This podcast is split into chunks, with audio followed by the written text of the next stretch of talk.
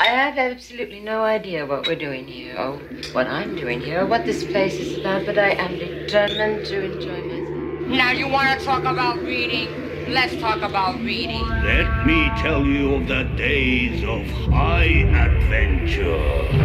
The book served as a passageway to the evil worlds beyond. Ready to go, Doc? Oh, yes, yes, my dear fellow. I'll just check the gyroscopes. Hello, and welcome back to the Appendix N Book Club. This week we are on episode 75 on Roger Zelazny's Sign of the Unicorn.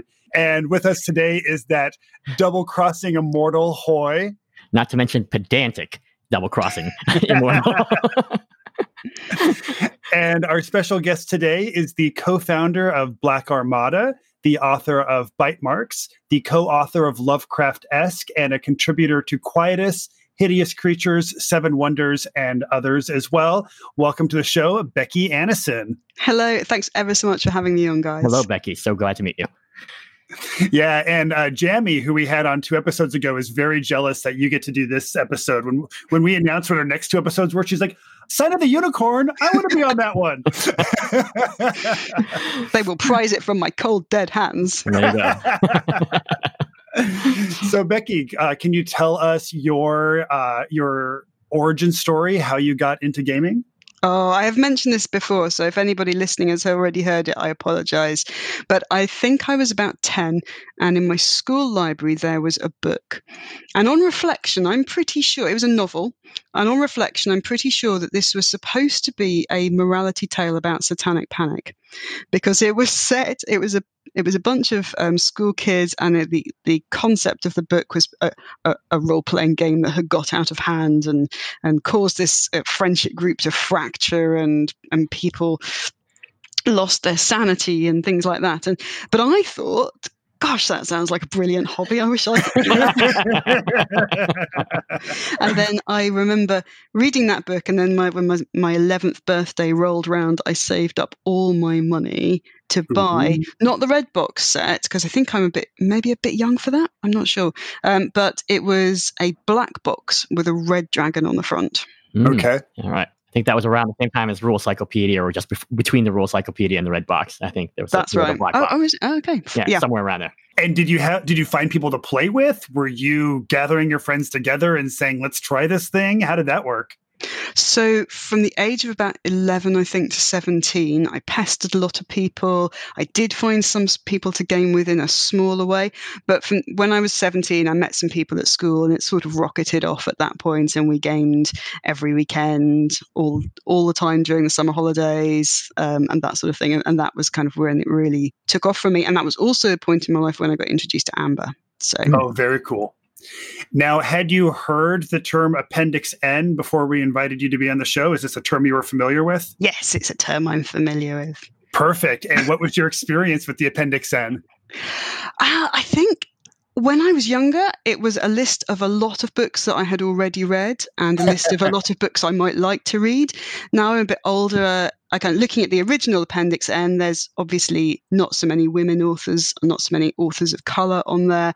Um, and so I think now with my older eyes, I would like to rewrite it. I, I presume mm-hmm. it is being rewritten for later editions um, to kind of include some of the authors that I have now understood and uncovered that I wasn't exposed to back then. People like Octavia Butler who blow my mind.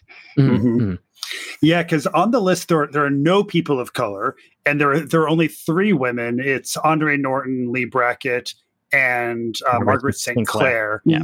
Um, other than Octavia Butler, if you could go back and and tweak this list, who else would you want to include in a list like this? Uh, well, I think that I mean I was going to mention them in a later section, but I think for world building and succinct world building, I think Ursula Le Guin and Samuel Delany are real mm. standouts right, right. Yeah. for me.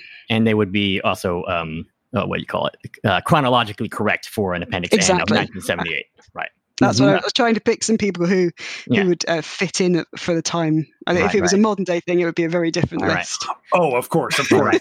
are there any uh, known? I mean, Samuel Delany is. But are there any known queer writers on the Appendix N that we know of? Uh, I don't know. You know, obviously, people were a little bit more low profile in terms of their, you know, social and and uh, you know gender identity and all that in the day. But I'm just wondering when you. Um, Not that I'm aware I think he's the first No, I don't major major queer science fiction writer that I'm aware of. Yeah. Me too. Hmm. Oh, Samuel Delany is? Yeah. Mm. Yeah. Oh, I didn't know that. Yeah. Very cool. All right. So let's go ahead and chat about which edition of the book we are working with. Uh, Becky, tell us about how you read Sign of the Unicorn. So I didn't read it. I listened to it on audiobook. Perfect. I've, uh, I've read it many, many times over the course of my life. I've read the the full the full big fat version where it combines them all together and for various different reasons i thought you know it's going to be a lot easier if i do this via audiobook at the moment so i did which i've not done before which is very exciting Now, I know that uh, the earlier recording of the book was read by Roger Zelazny, and then the one that's available currently on Audible is read by somebody else. Which one did you listen to? i listened to the one by somebody else and i'm Okay. ashamed to say that I know which actor, I I know who the actor played on Battlestar Galactica, but I can't remember his real name, and I'm so sorry. I listened to some of Roger Zelazny's audiobook, and what was interesting to me is that he pronounced Ganelon Gainalon. Okay, I did not know that. That's very interesting. I've been saying that wrong. That was his little Easter egg. He was just trying to trick everybody. He, So, he's, he's an unreliable ebook narrator, audiobook narrator. so, Hoy, which edition are you working with? I am reading the Avon uh, paperback. This is the seventh printing of the, but the same cover as the first printing, and so uh, somewhere probably in the early '80s. And it's got the Ron Walotsky cover. Perfect. I've got the sixth printing, so I'm one printing ahead of yours. Yeah.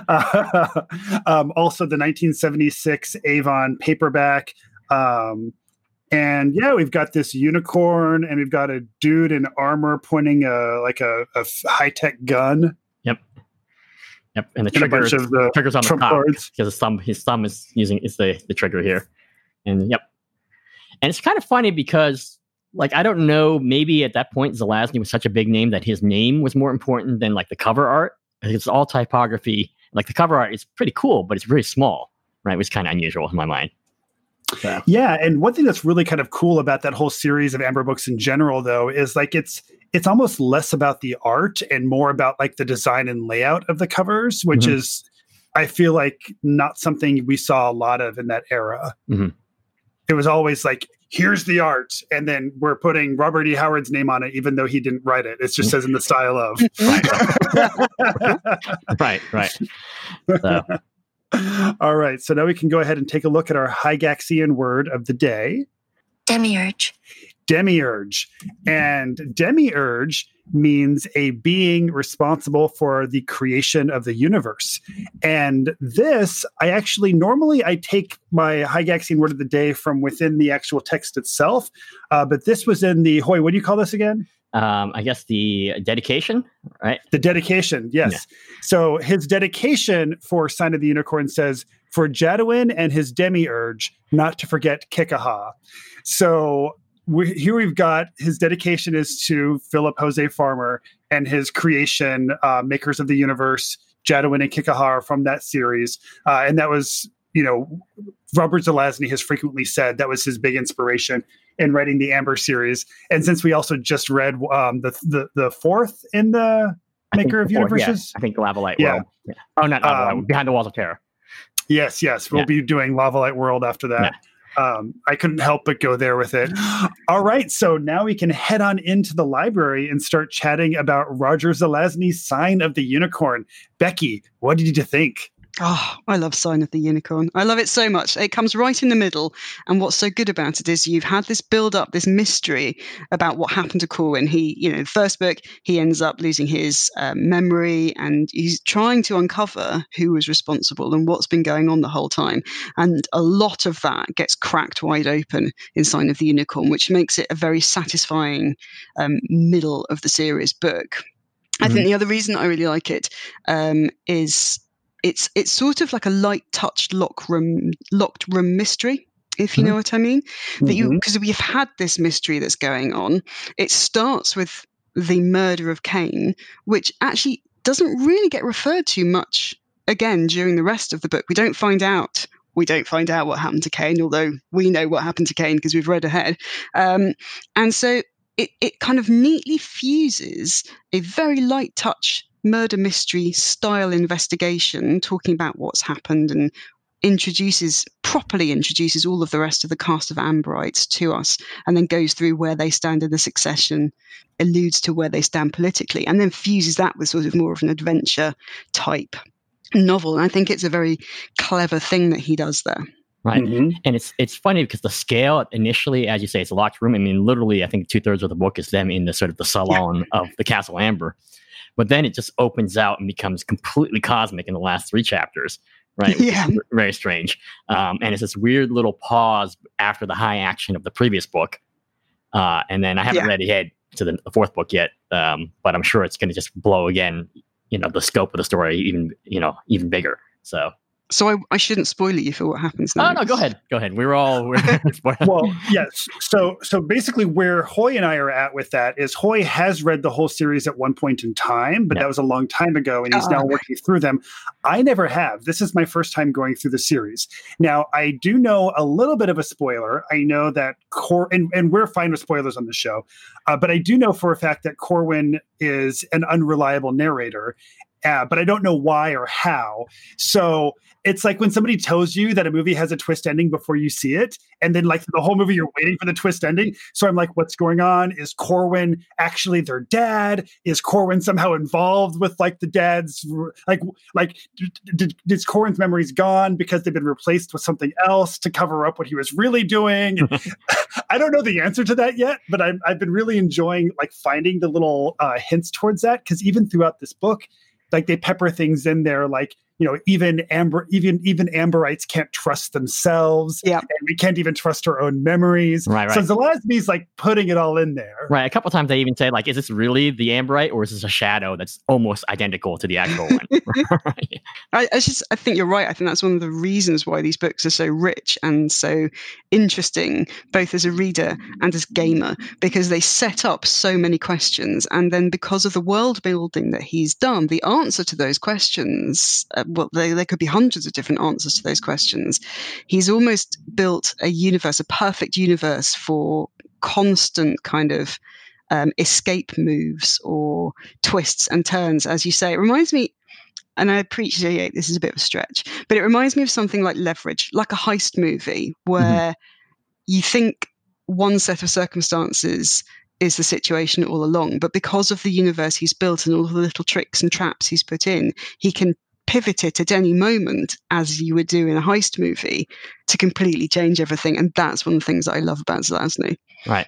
And I think he must be quite versed in this because you talked about it's a locked room mystery. Now we're talking about heist. And I think there's also an element of film noir, of Mm. sort of the sort of the sort of uh, compromised protagonist, the morally compromised protagonist, because we know that whatever else has gone on, anyone who lives thousands of years long has got to have done something completely shady at some point in their life. right. I think they're Uh, very clear that Cor- Corwin is an is a deeply shady individual who is Right. more palatable to the reader because he spent these years on Earth and it's sort of changed his morality and his personality. So, but I, I kind of always wonder. I think that if the reader had met the pre-Earth Corwin, probably Right. all of us would have hated him. Right, right. And even the the brothers and sisters are in sort of in fear of him, in fear of his Mm. deviousness, right? So And although it's not a first person narrative, we're still very close to Corwin's perspective throughout the entire thing, too. So, also, I'd be curious like, what if we were uh, viewing this from like Llewella's perspective? what would Corwin look, Corwin look like to us then? Yeah, Yeah. absolutely. Or random, or one of the others. mhm. Yeah. What sort of monster did he used to be? So, speaking of all of these other characters, Becky, is there a character in this in this book that was a favorite of yours or a particular highlight? my my favorite character has always been Fiona. Yeah. Yeah. Always, uh, ever since I was seventeen, Fiona has been the character I've loved the most and I've identified with the most, and I feel that she is what um, Hermione Granger might have become if she had had some pretty awful parents. I mean, Fiona is- is clearly a the sort of the the film noir female um, uh, protagonist. Is not quite the right word because usually in the noirs it's it's a male protagonist, but the the that the woman, the dark woman, right? And she has the best, I think, the single best line in the book, which is on page one fifteen. She says, never tell a woman she has changed, Corwin, except for the better. right. Yeah, Uh, she's great. There was, as Uh, I was listening to the audiobook, there's another quote that she says, um, which is the one that sticks with me, which is, "I'm as for me, I'm innocent of everything except malice." Yeah. And when I heard it, it'd been it'd been a long time since I'd read the book, and when I heard it, I actually had to Google to see if it wasn't a Shakespeare quote or something because it felt so familiar to me. That's but it such a isn't. great line. It isn't a Shakespeare quote. It's it's pure Zelazny. now, Hoy, did you have a particularly favorite character? Um, I think Gerard, um, but I've always liked Benedict too. Um, but I think they're both sort of like in the opposite end of the spectrum. Gerard is is uh, at least so far in the series the most sort of open character, right? He's he's not stupid. Um, he's clearly not. Um, but he, I think, deliberately chooses not to participate in the deviousness that his brothers and sisters do. Um, Yeah. And then Benedict, I think, and now it becomes clear in this book why Benedict, although he is potentially, I mean, everyone talks about he's the best tactician strategist in the entire group, why he sort of held himself out of the game. And that's because he's really just is not in a position to inherit the throne of Amber, is what we find out. And that the only way for him to actually do it is to play a completely long game by potentially just extracting himself from the game until all the other parties destroy themselves, you know? Um, so, right.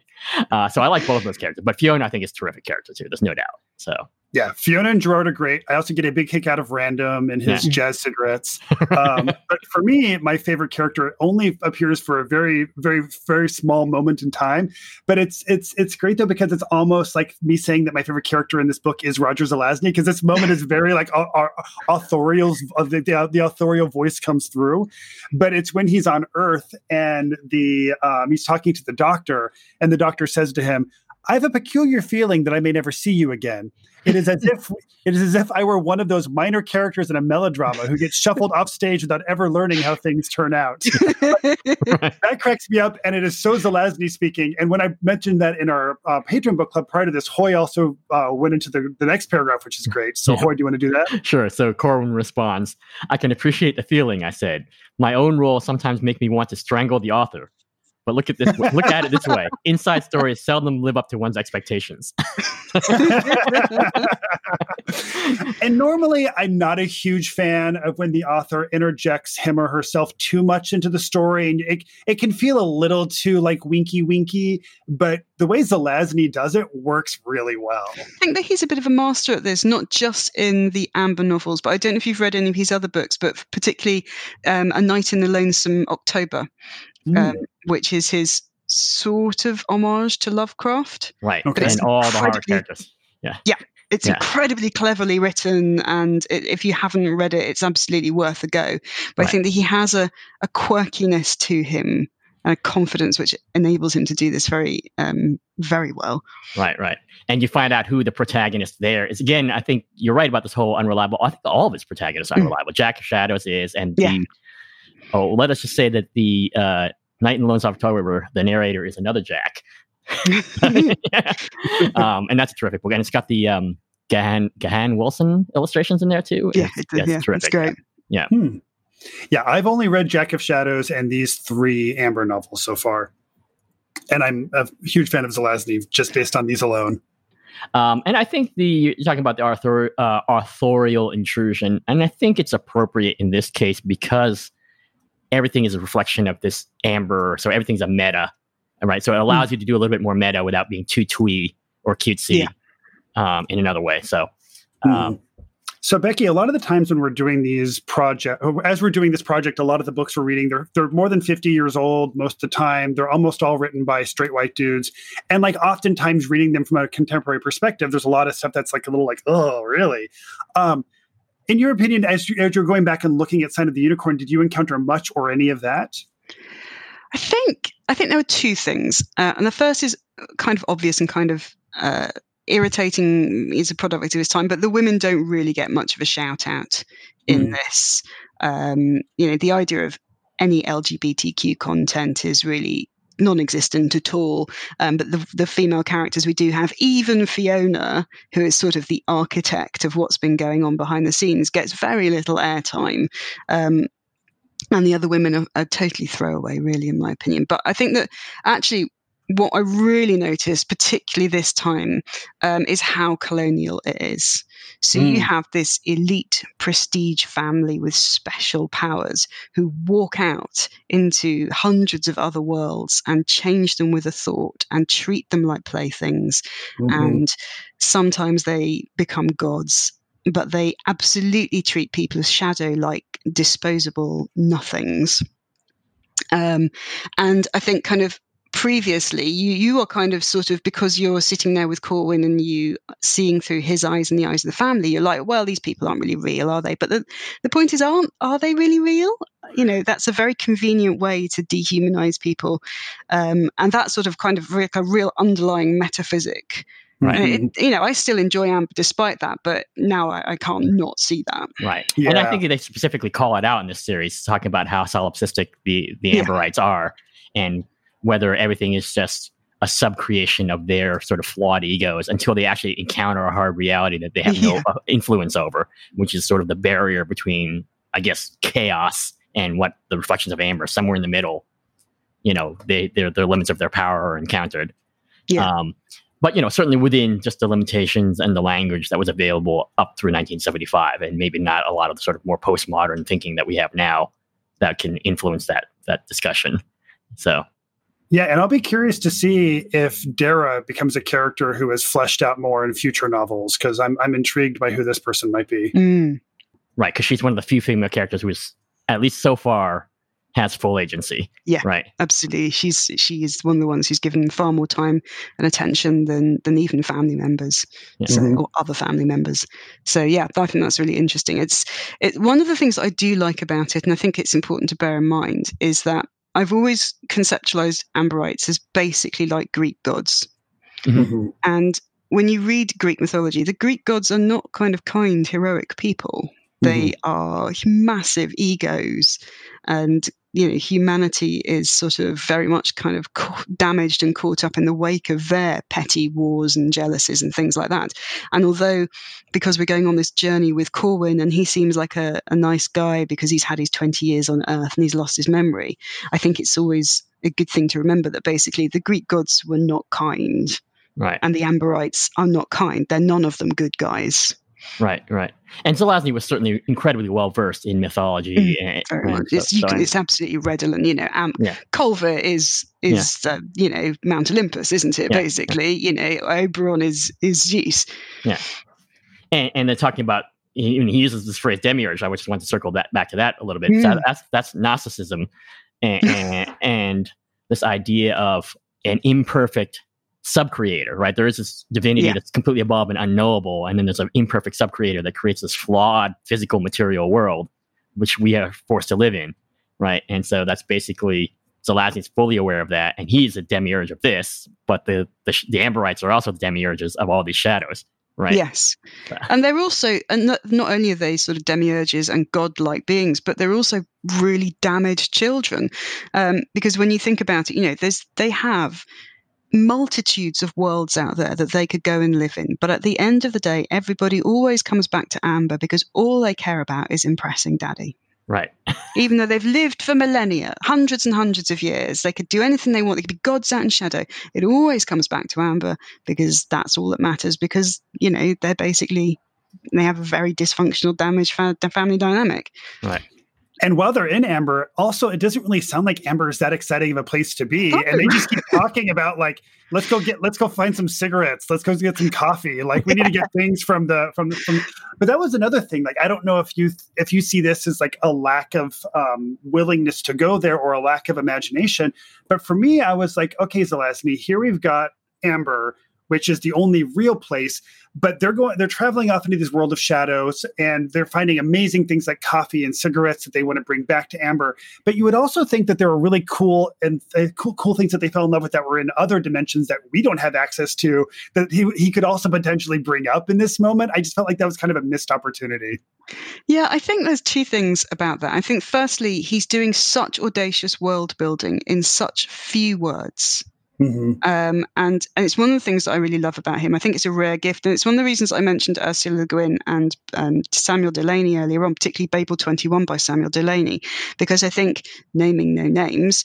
there are a lot of writers out there who churn out tomes in terms of fantasy novels with Yeah. huge amounts of world building and yet still fail to capture a world as clearly as Zelazny portrays Amber here. So Yeah. he's working, he's in very short books, he's working in very few words, but he's introducing these massive ideas like pattern and trump. And I just wonder if introducing weird and wonderful exotic um, fruit, for example, might have just been a little bit of a step too far. We needed to root it in the familiar in one level because I mean, I don't think we'd ever seen anything quite like pattern or trump or anything like that popping up in fantasy before. What he's doing is really very different, and he's doing it in very few words. And I think the few words thing is also because I might be wrong about this, but I think I read somewhere that he wrote these books to pay the rent. These Hmm. were not like his magnum opus. This is you know my fantastic idea that I have to get out of my body onto a page. It was oh, I need to churn something out to pay the rent, and and I just feel like if, if that's what Zelazny churns out to pay the rent, then whew, you Right. know. Yeah. um, to expand on two things there that you think you brought up were interesting. Um, specifically, going the first thing, the rent thing. I believe I heard that the second series, which people have you know very mixed opinions about, Mhm. were specifically written when he already knew that he was quite ill with cancer, and so he wanted to basically have a sort of source of income for his family and heirs Mm. by having this series that he was you know knocking out while he still had the the literary power to do so.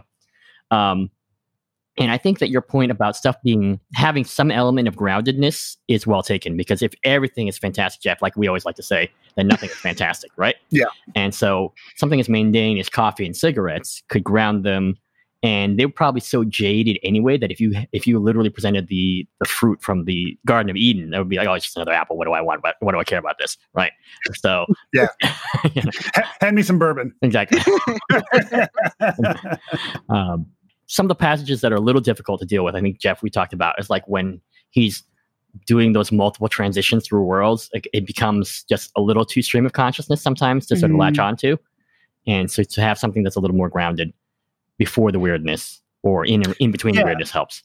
And I, I like the weirdness. I like that it goes there. I just don't know. Like the, like the first time we do it, sure, let's make it six pages of you know your, your the, this tree becomes this thing, and then your outfit becomes this thing. That's really fascinating the first time, but then each time you do it, like I feel like you can probably do it in two paragraphs moving forward. but there are quite a few times where like it's still like these multi-page, and and I get it. Like you really want to like make sure that we're fully like understanding just how wild this transformation is but those were the few times like i felt like it was an incredibly readable book and paced very well Mm. but those were the few moments where like i was kind of like my mind would wander and i had to kind of reread a paragraph again Yeah, Absolutely, absolutely.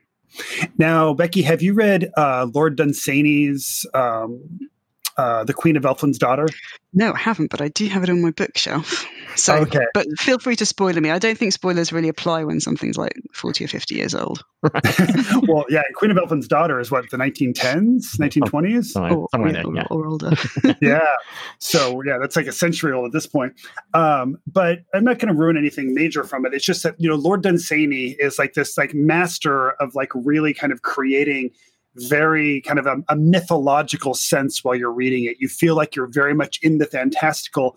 But one thing that I really dug about Zelazny in this particular story is the way he depicted his unicorn was somehow even more fantastic than Dunsany's unicorn in The Queen of Elfland's Daughter. Um, you know, here we've got like this creature who like even the hounds won't give chase to Mm. and and you can't even explain how the thing kind of runs off it's just like there's like a like a like a, a little glint of light and it's gone and then when they try to follow it they only can follow it because it's letting it the, it's letting them follow it i just thought he did a really good job of kind of really kind of grabbing the fantastic and putting it on display for us in a very palatable way I think it's also it's not just what you've said, but there's an extra element which is the reactions of the characters. So we have these people who are gods, they are powerful, and they are at each other's throats, and they are not, as we've as I've said before, they are not good people. And every time the unicorn turns up, everything just stops. You know, there's um, it turns up um, when he's with Gerard, when Corwin's alone with Gerard, and then they talk about how it turned up to Oberon, and it's almost like this these are people who are like gods and yet when the unicorn arrives it's like they treat it like it's a god Mhm. I yeah think he does Right. a very clever thing with the the way other people react to it. Right. That this is one of the few things that's able to break through their sense of blaseness and that they're in Mm. the presence of something that's higher or ineffable. That you know. Ineffable. Yeah, That, ineffable. So in the Appendix N, Gary Gygax specifically says you should read Roger Zelazny and specifically you should read Jack of Shadows and the Amber Chronicles. In your opinion, why is the Amber Chronicles something that Gary Gygax would specifically tell Dungeons and Dragons players to read for inspiration? I think partly it's world building. I think partly it's world building, and one of the reasons the world building is so good is, as I as I mentioned earlier, he is introducing these concepts, high magical concepts like trump and pattern, and yet in the book he describes them in a way which is instantly understandable. I mean that the idea that you can walk a magical pattern and it somehow does something to your blood, and that means that you can shift into other realities which are reflections of you. That's some pretty high concept thinking there. But when he describes Corwin walking the pattern and what it's like, and when he describes riding through shadow, and even just the single word hell ride, he has such a gift for explaining concepts to people. And I think as GMs, that's a really important thing being able to take these complicated ideas, magic, or whatever plots you have going on, and to be able to communicate them in a way which is um, punchy, evocative, and instantly understandable by everybody who's listening to you. So I think I think that that for me, he's created a completely unique fantasy world here, which doesn't look like a traditional Dungeons and Dragons world. It's not in any way Tolkien or anything like that, and yet it feels completely coherent and understandable from the get go. I think it mm-hmm. feels like it stands as a mythology on its own. Right, right.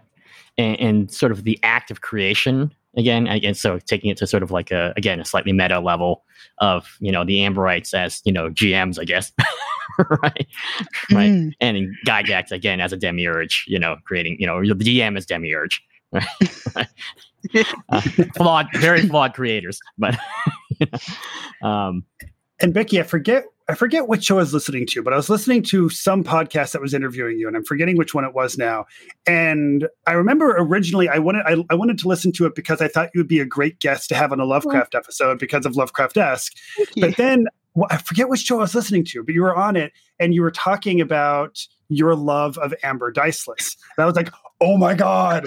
She has played Amber Diceless, and not only has she played it, but she like loves it. We need to get her on to be on one of our Amber episodes. So, as somebody who has a history with Amber Diceless, can can you tell us how you think Amber Diceless succeeds or fails in um, bringing this kind of story to life?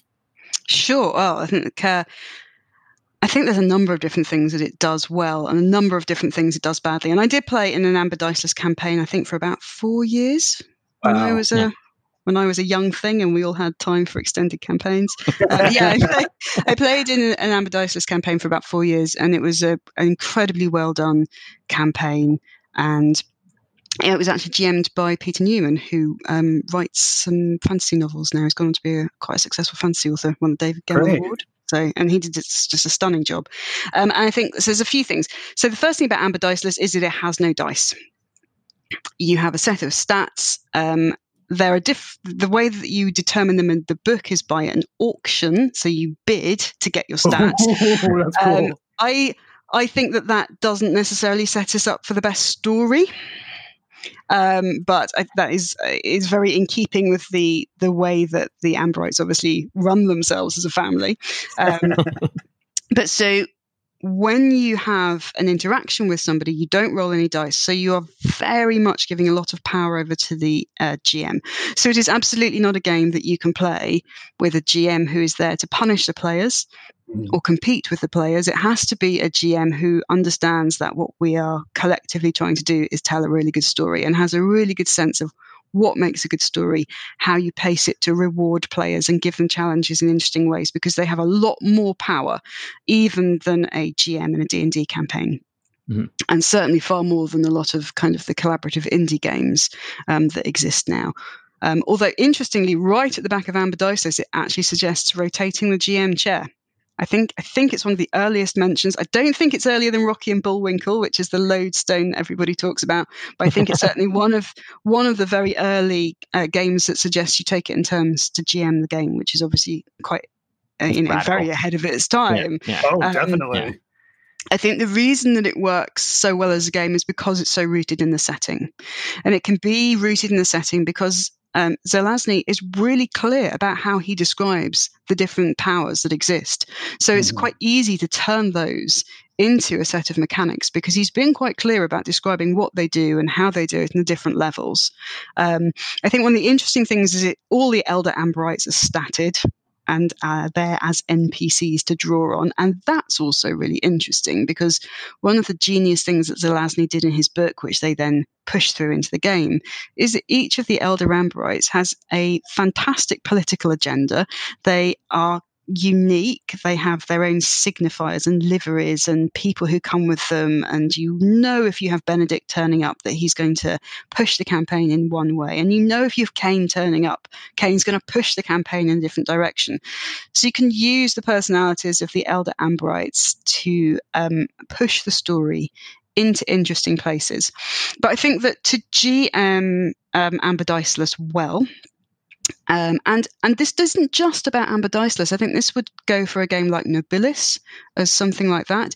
Any game where you're dealing with PCs who have godlike powers, there is a tendency to enter into the um, the um, Russell T Davies arms race. As I like Hmm. to think of it, love Russell T Davies and his what the work he did on Doctor Who.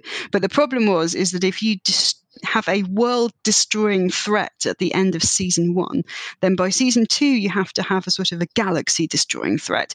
And by season three, you have to have a reality destroying threat. And you- Mhm. then everybody scales their powers to match. And actually, that's not the interesting story that you tell with Amber Diceless. Right. Yeah. The interesting story you tell with Amber Diceless is why is it that people with godlike powers just can't leave each other alone? Right. This is a family story. It's August Osage County with superpowers. Yes, absolutely. This, Right. this game is this game is Dynasty. Right. I mean, and um, it's completely apropos of this book, right? Because two thirds of this book is the nine of them sitting in this the salon Exactly. at Castle Amber. exactly. right. Um, and Exactly. The, the variations, I think Nobilis and what Lords of Olympus, the sort of derivations of uh, Castle Am- of Amber. Have you played those as well, or No, I haven't played. I haven't played Lords of Gossamer and Shadow either. Yeah, yeah. And one of the things that I think is interesting about reading these novels and then looking at what I have heard of Amber Diceless is one of the things I know is, if, and correct me if I'm wrong, is one of the things you do is you just kind of compare stats and whoever stat is higher is going to be the Mm. winner of that. And it's interesting when you're reading these stories and you hear somebody say like, "Oh, he's I, I I'm not going to uh, sword fight with him because I know that he's a better swordsman than I, I am. Although I used to be a better swordsman than he is, but now he's a better swordsman than me, so I'm just not even going to go there." Yeah. There's a lot of like talking about each other's skill levels in very concrete, matter of fact ways in these stories, and that and that's my impression of how it also works in Amber Diceless. Is that correct? I think it works in Amber Diceless in two ways. I think that one of the nice things is that you're kind of constantly measuring yourself up against the others to see whether you think you can beat them or not, because you're not Mhm. all you don't always know what somebody else's stats are. So there might be that kind of jockeying where you're kind of testing each other out, trying to gain information, that uncertainty of can, can I beat them or not. Um, but I think the other thing that Amber Diceless does really well, and it is in the mechanics of the system, is um, is cheat. you know, Cor- Corwin beats Benedict by cheating. right? Okay. You would no so- one never otherwise be able to do it. Right. He would never otherwise be able to do it. And that's very much reflected in the system in that if you can stack the deck enough in your favor, then you can win despite the stats. And I like that. I like that because Yeah. it really encourages um, all of the skullduggery and, uh, and and that kind of heist element again of haha, you didn't know, but Now, is Amber Diceless a pretty PvP kind of game, or are you all kind of working together for a cause? I think it's very PvP. Um, Yeah. I think the classic way that people run one shots of it is um, called a, just a throne war, where you would run a one shot and you would see who is sitting on the throne left at the end of it. Um, I think it's more. I don't think it's a party game at all. I think that when we when we played it back in the day, we played it mostly one on one with a few big scenes or a few and a Oh. few one on two scenes. Oh, Um, cool. and that it works spectacularly well for that. It's a little bit like Vampire in that regard, in that Vampire is kind of sort of pegged as a party game, but it's way better if it's a one-on-one game. And that sounds um, like such an intimate RPG experience. Well, the funny thing is, is that a lot of my early RPG experiences after the age of seventeen were a lot of one-on-one gaming. Um, or, or, you know, it might be that everybody's sitting around in the room and the spotlight is being shown on one person for sort of half an hour and then it moves around, but a lot of individual scenes. And I think that teaches you very good manners. Um, it teaches you to sit back and enjoy other people's stories. Do you think that style of play? I mean, obviously back then, you know, there was a social contract, but people didn't have like the concept of like safety tools and, and the like back then. Is Amber or this kind of game something that re- that if you were playing now that requires the use of safety tools, or at least is, at least would really much benefit from the use of safety tools, or is this, you know, I mean, I guess it really depends on who you're playing with and what you know about them, but Um, I honestly, I don't think there is a game out there that doesn't benefit from safety tools. Mhm. Yeah. Okay. um, because you never know what weirdnesses are going to come up or what twists and turns. And I think that there's a huge variety of safety tools out there. There's safety tools for stopping a scene before it goes too far, but there's also safety tools for moderating what content's going to be in a game before you get there. Sure. And I think that the more a player group can do to be on the same page before you start a game. Uh, uh, one one very important thing is, of course, player versus player can cover quite a multitude of different things, and it can be an intensely frustrating experience, or it can be a very exciting experience. Um, and I think that this, you know, we, we don't even talk properly about what, what the spectrum of PvP can look like. So calibrating your game, I think, um, is it Chris Chin wrote the same page tool? I don't Um, yeah. So something called the same page tool. I think it's by a, a guy called Christian, and it's just a, it's like a questionnaire, a group questionnaire, which just calibrates what everyone's expecting to get out of the game. Oh, so cool. that Sure. you all know what you're going in for, which I just think is such a, a, a, a shouldn't be so revolutionary, um, but in fact is is just is such a obviously brilliant idea. Right, right. That's very cool. I'm gonna have to look that up. Right. There's that. There's Shannon Remains, which is much longer. I think that's like an eight or ten page sort of. Um, the Yeah, I don't think it's as long as that. No. Yeah, yeah. But yeah, I mean, it definitely because it's you know very personal. It's potentially high stakes to play. You know, Amber. I mean, I guess every game is, but you know, but Amber could particularly particularly be. I, th- I think it can be. And I think, I mean, the books have got torture in them, you Right. know, and certainly in my gaming group these days, we tend to, uh, you know, steer clear of that sort of thing. You know, that's absolutely something we would be calibrating anyway. So, Now, as you are working your way through Sign of the Unicorn again, was there anything in this story that you're like, ooh, I like this. I want to steal this. I want to use this in a future game of, in some way. oh, well, so much, so much. I think that. I think the character of Ganelon is fantastic. I think that anybody who is playing a big, powerful hero needs to have a Watson character. One way as a GM that you can make a godlike player feel godlike is by giving them somebody like Ganelon, somebody like Watson, who asks them questions and they can look clever too. And I think the other thing that you can take from this, and that I try and put in all my games, and it's there's certainly an element of it in Bite Marks, is that idea that you have intense family relationships or intense personal relationships with people, whether they're good guys or bad guys. Um, because it makes the game much richer. I think Right. it is much more Mhm. interesting to play a game where you have an interesting relationship with people, where you're relying on people who might be your former enemies, Right. um, You- you know, that sort of thing. You do that from the start, or do you have work that into like you know the traditional D and D is you're kind of almost like tabula rasa, right? It's like four, yeah, yeah. you know, eight people will meet in a tavern, and you know, I know that now the fifth edition is a little bit more like you do have backgrounds and stuff like that that you can sort of incorporate. Um, although it's you know sort of semi-optional, but traditional D and D is like you show up, you somehow are adventuring together. You don't even really have to think about why you're adventuring together because we've just all played agreed to play D and D.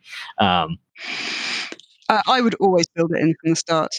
I Mm. think that having a game which has intense personal interactions in it uh, and has interesting friendships and interesting relationships makes a game so interesting. Why leave it to chance? Right. You know, right. you don't, you don't need to leave it to chance. You can build it in from the beginning, and I think, I think that that just it makes it a more interesting story. You know, Hmm. like one of my favorite um, twists in all fiction, including this one, but you know, this is a twist that's a trope that turns up all the time in in um, stories is when rivals end up having to work together, or Mhm. former enemies having to end up trusting each other and working together, and it's so interesting watching the dynamic between these two characters shift and change, and that's the sort of thing where if you set it up nicely beforehand, you know, I would absolutely set up a D&D game where they have a mission which tightly binds the party together and everybody's in it, but two of them used to be at each other's throats. I mean, Right. that's just so interesting, isn't it?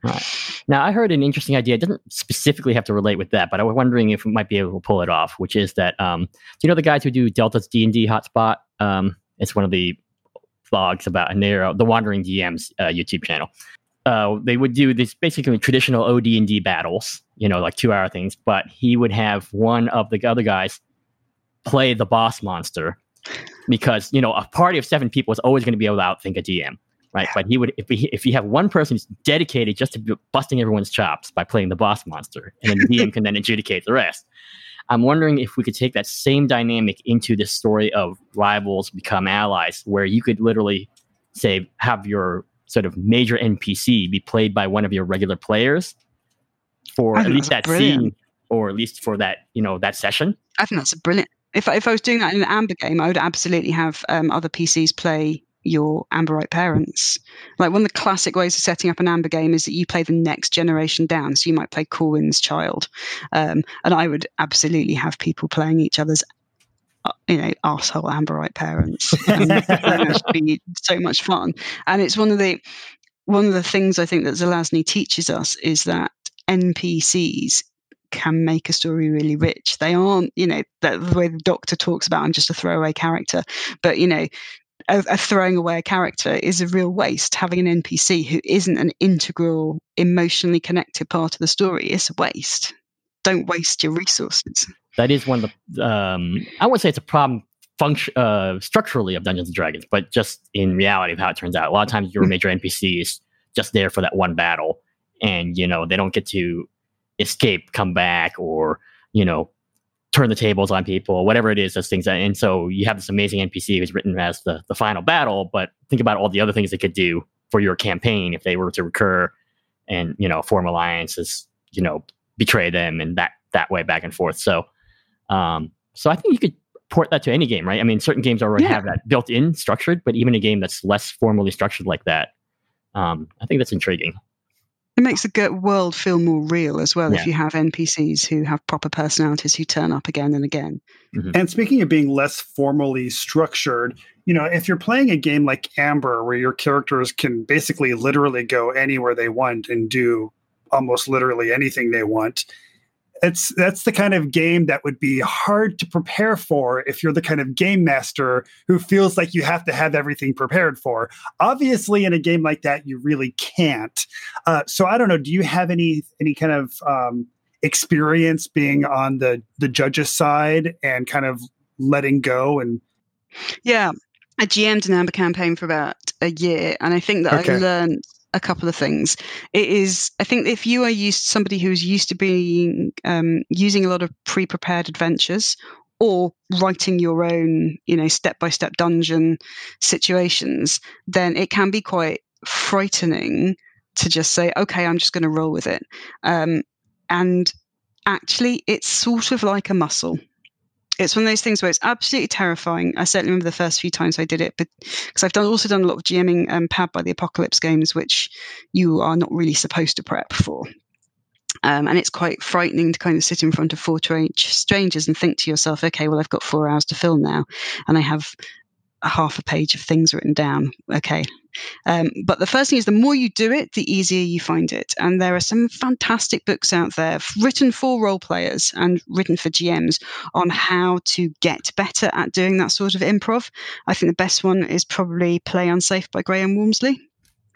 it's brilliant, but I know there are others, but that's just my favorite, um, which kind of give you some basic tools. And I think the first one is just um, get out of the habit of saying no to the players and start saying Mm. yes, because that will take you into weird and wonderful places. Um, I think the second rule that I would have is um, the GM is not responsible for everybody's fun at the table. That's true. I think you like are that. not bearing it all yourself. Actually, everybody is responsible for coming up with ideas, and there is nothing wrong with saying to a player, "Okay, so you shift into the shadow. Can you describe for me what it looks like?" You know, Right. you chose to move here, so tell me, tell me what it looks like. And then an interesting variation of that, you just made me think about that, is if you want to have a scene where there are going to be stakes, said you are actually going to crush them and it's going to be cool, but what price are you going to pay, pay for that? Yeah, yeah, absolutely. Now, would you also do the Yeah. reverse of that, where it's like, okay, well, you're you're you're you're in this situation and you are about to get crushed. Tell me exactly how it was that you were. w- would you go in that direction too, Yeah. or no? Yeah. I would say you you you will end up at their mercy. Describe how badly it goes down, and then I'll tell you how it. I'll tell you It'll probably be from worse there. than anything that you came up with. So. yeah, well, exactly, exactly. And it gives people a sense of, I think it's particularly nice in the Amber game when you are people who have this ability to move through shadow and affect reality like gods. To gives that players that little sense of control and goddom within the game itself. And I think the kind of the last thing that I would do is to say, for me. The most successful session of any game as a GM is if I have to talk almost not at all. Mm-hmm. And the reason I have to talk almost not at all is I have three players in the room who have such a complicated emotional history and emotional relationships. And we've had so many interesting things happen up to this point that they just want to spend three hours. You know, working out where they stand with each other, and they are not interested in the things that I am creating, and that That's happens cool. a lot in Zelazny's writing. Sure, for sure. And, and in particular, this book, this is definitely Mm. a perfect example of that. Um, you can just sort of sit there and nod like a, you know, the uh, facilitator of a group therapy session something like that. Ooh, that's interesting. Why do you say that? you know? yeah know. yeah you, and it's and it's and you can play like a, a therapist type role and prod people and, and you know how did that make you feel you know And I imagine one of the um, one of the things that would be important to do as an Amber game master, and please correct me if, if you disagree, is to n- not try to overly nerf the fact that you can travel through shadow, that you can summon each other with with the trump cards. Like occasionally in the Zelazny story, something happens that prevents that from working in that particular situation. So Zelazny does occasionally nerf this stuff, but I imagine if you are a nervous GM, you're going to want to try to nerf that stuff often, and that's Yeah. probably an impulse that's best to try to uh, not follow. i think that that's right and i think that another important thing to do is to very you don't have to closely confine shadow to closely confine the story you Mhm. know so as we talked the beginning of the book most of this first chunk of the book is like a locked room mystery these are people with godlike powers and they use them in the beginning of the book they use those godlike powers but none of them want to leave the room they're in Right. Because something, because Yeah. That's Something where all the might happen. interesting thing is exactly. yeah exactly something might happen you know so one thing you can do in amber is just to say yeah you have these godlike powers but actually all you care about is winning this argument in this room right now so that's the first thing. I think that the second rule of running Amber is get rid of the el- elders. Mhm. Because Yeah. otherwise, the players will just run to Benedict to solve all their problems, and it just gets boring. So, Yeah. you know, there's such a fantastic way of kickstarting any Amber story by saying something happened to the elders; they're all gone. Right. You know, what are you going to do now? Right. right. Yeah. And and you know, to your point, Jeff, about the nervousness, you kind of have Amber actually gives you a built-in escape hatch. You can let everything go because everything is shadows and ripples, right? Mm. So nothing necessarily can aff- affect the just completely destroy the multiverse, right? Because maybe you're just you think you're in Amber and you're actually in Yeah. you know the nearest shadow from Amber. Yeah. And I'd, I'd also like to kind of counsel people to be generous and kind with themselves. Like one of my big bugbears, and I've mentioned this on other podcasts, is that actual play is a wonderful thing for showcasing the hobby, but things like Critical Role give people an unrealistic view of Mm-hmm. what you can and should expect from a GM. And it puts unrealistic pressures on people about what they can and should expect of themselves when they GM'd. When I started GMing when I was 17, 18, I had I did not have a Matt Mercer to compare myself to. You know, everybody was very kind and generous with my mistakes because you will make a lot and you won't get better until you don't. But I think we go into it now thinking we've all got to be Matt Mercer from the get go. And it takes years. With yeah. Dwarven Forge minis. with Dwarven Forge minis straight away. And the reality is, is that you know those of us who have been doing this well before Critical Role turned up, kind of we know that, it, that it's going to be messy. You're going to have times where your storyline falls flat or you go dry. Right. And Yeah. you know what? If you go dry, there's nothing wrong with saying, you know what, everybody. I've just lost my thread for the rest of the session. Shall we just call it a day, kick back, Right. and then I'll prep something for next time? Right. And like your phrase before, it's a muscle. It's, it's something that needs to be developed over time. And we don't, we haven't seen Matt Mercer in all those people's process because he's been an actor for however long it's been, and Yeah. he's been master for Yeah. however long it's been. and Uh, AP is edited. right, yeah, right, exactly. You know, they Yeah. edit out all the stumbling that you'll be doing when you do it. right. so this is a great place to start wrapping this up. Uh, Becky, do you have any last thoughts about the sign of the unicorn that you really wanted to get out there? I think I've covered them all. I think I would say Zelazny shows you how to inject the most amazing interpersonal drama into role playing games and that you should take take his example and run with it. I love it. Now, are you working on any projects right now that you'd like people to know about? Oh, well, I have a Patreon. The Black Armada has a Patreon, although it's currently on hiatus because um, during the COVID crisis, we have been doing a lot of homeschooling and that has not left a lot of time for Oh, um, creating new things. But things are starting to ease up a little bit, and we're very hopeful we can kick off again. Um, the, our major project that we, Josh and I, who I co-founded Black Armada with, we have been. We we have had an urban mythic game in development for about seven years now, and we said to each other at the beginning of the year, 2020, this will be the year that we write that game, and it was not. it, was, it was not the year that we really got stuck into it so far. But I think once things start to ease up, we want to do that. And ur- the urban mythic game that we've got in mind, it's sort of like Neverwhere. It won't be using the um, the property of Neverwhere. Um, by Neil Gaiman and similar books of its ilk. We call. Uh, am I allowed to swear? I think I already have Yes. done. Actually, haven't I? okay, so we call we call the this the genre of the what the fuck game, and this is the this is the genre where you're an ordinary person bodding about in your ordinary life, and suddenly it's like you've gone through the rabbit hole. And you've realised that there is another world just slap overlaid on everything else, like Yeah. in Neverwhere, like Alice in Wonderland. I think Cra- American Gods, American Gods, Kraken by China Mieville is a good example. I the think magicians. yeah, the magicians. I think Erin Morgenstern's um, what's the thing about the circus that she wrote? Uh, Night Circus or the something Night like that? Circus, that's Yeah. another one, the Night Circus. So something like that. And the reason it's called urban mythic is that we don't want it to be full of vampires or werewolves or fairies.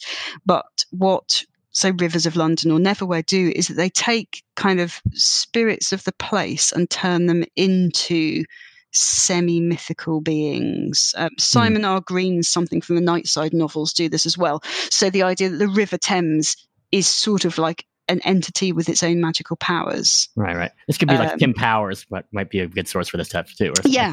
Yeah, I Yeah. think it might be actually. Yeah. Um, and what we wanted to do is to kind of enable people, give write a system, show people some examples, and then give people the tools to kind of take those and go off and create a mythology with a whole bunch of beings um, set in their own locality.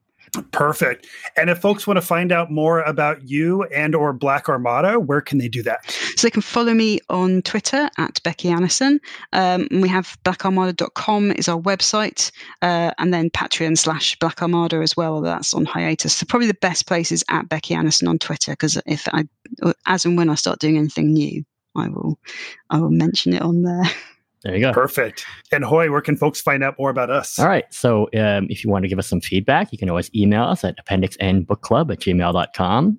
Uh, you can rate us and review us on your podcatcher of choice. It does help people find us. And we're also on Facebook and MeWe and the other platforms of choice. And uh, on Twitter, we're at appendix underscore N. And Jeff, how about our Patreon?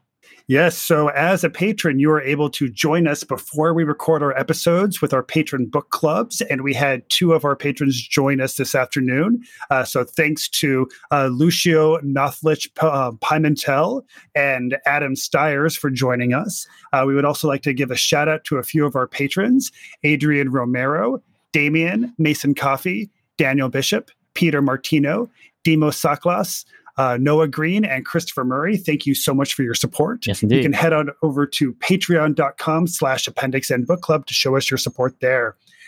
Becky, thank you so much for being on the show. Thank, Thank you. you so much for having me. I've had a great time. All right. And um, if you want to check out our next two episodes, episode 76 will be on Michael Moorcock's The Vanishing Tower, and episode 77 will be on L. Sprague de Camp's The Clocks of Iraz. See you in the stacks. Read on. The library is closed.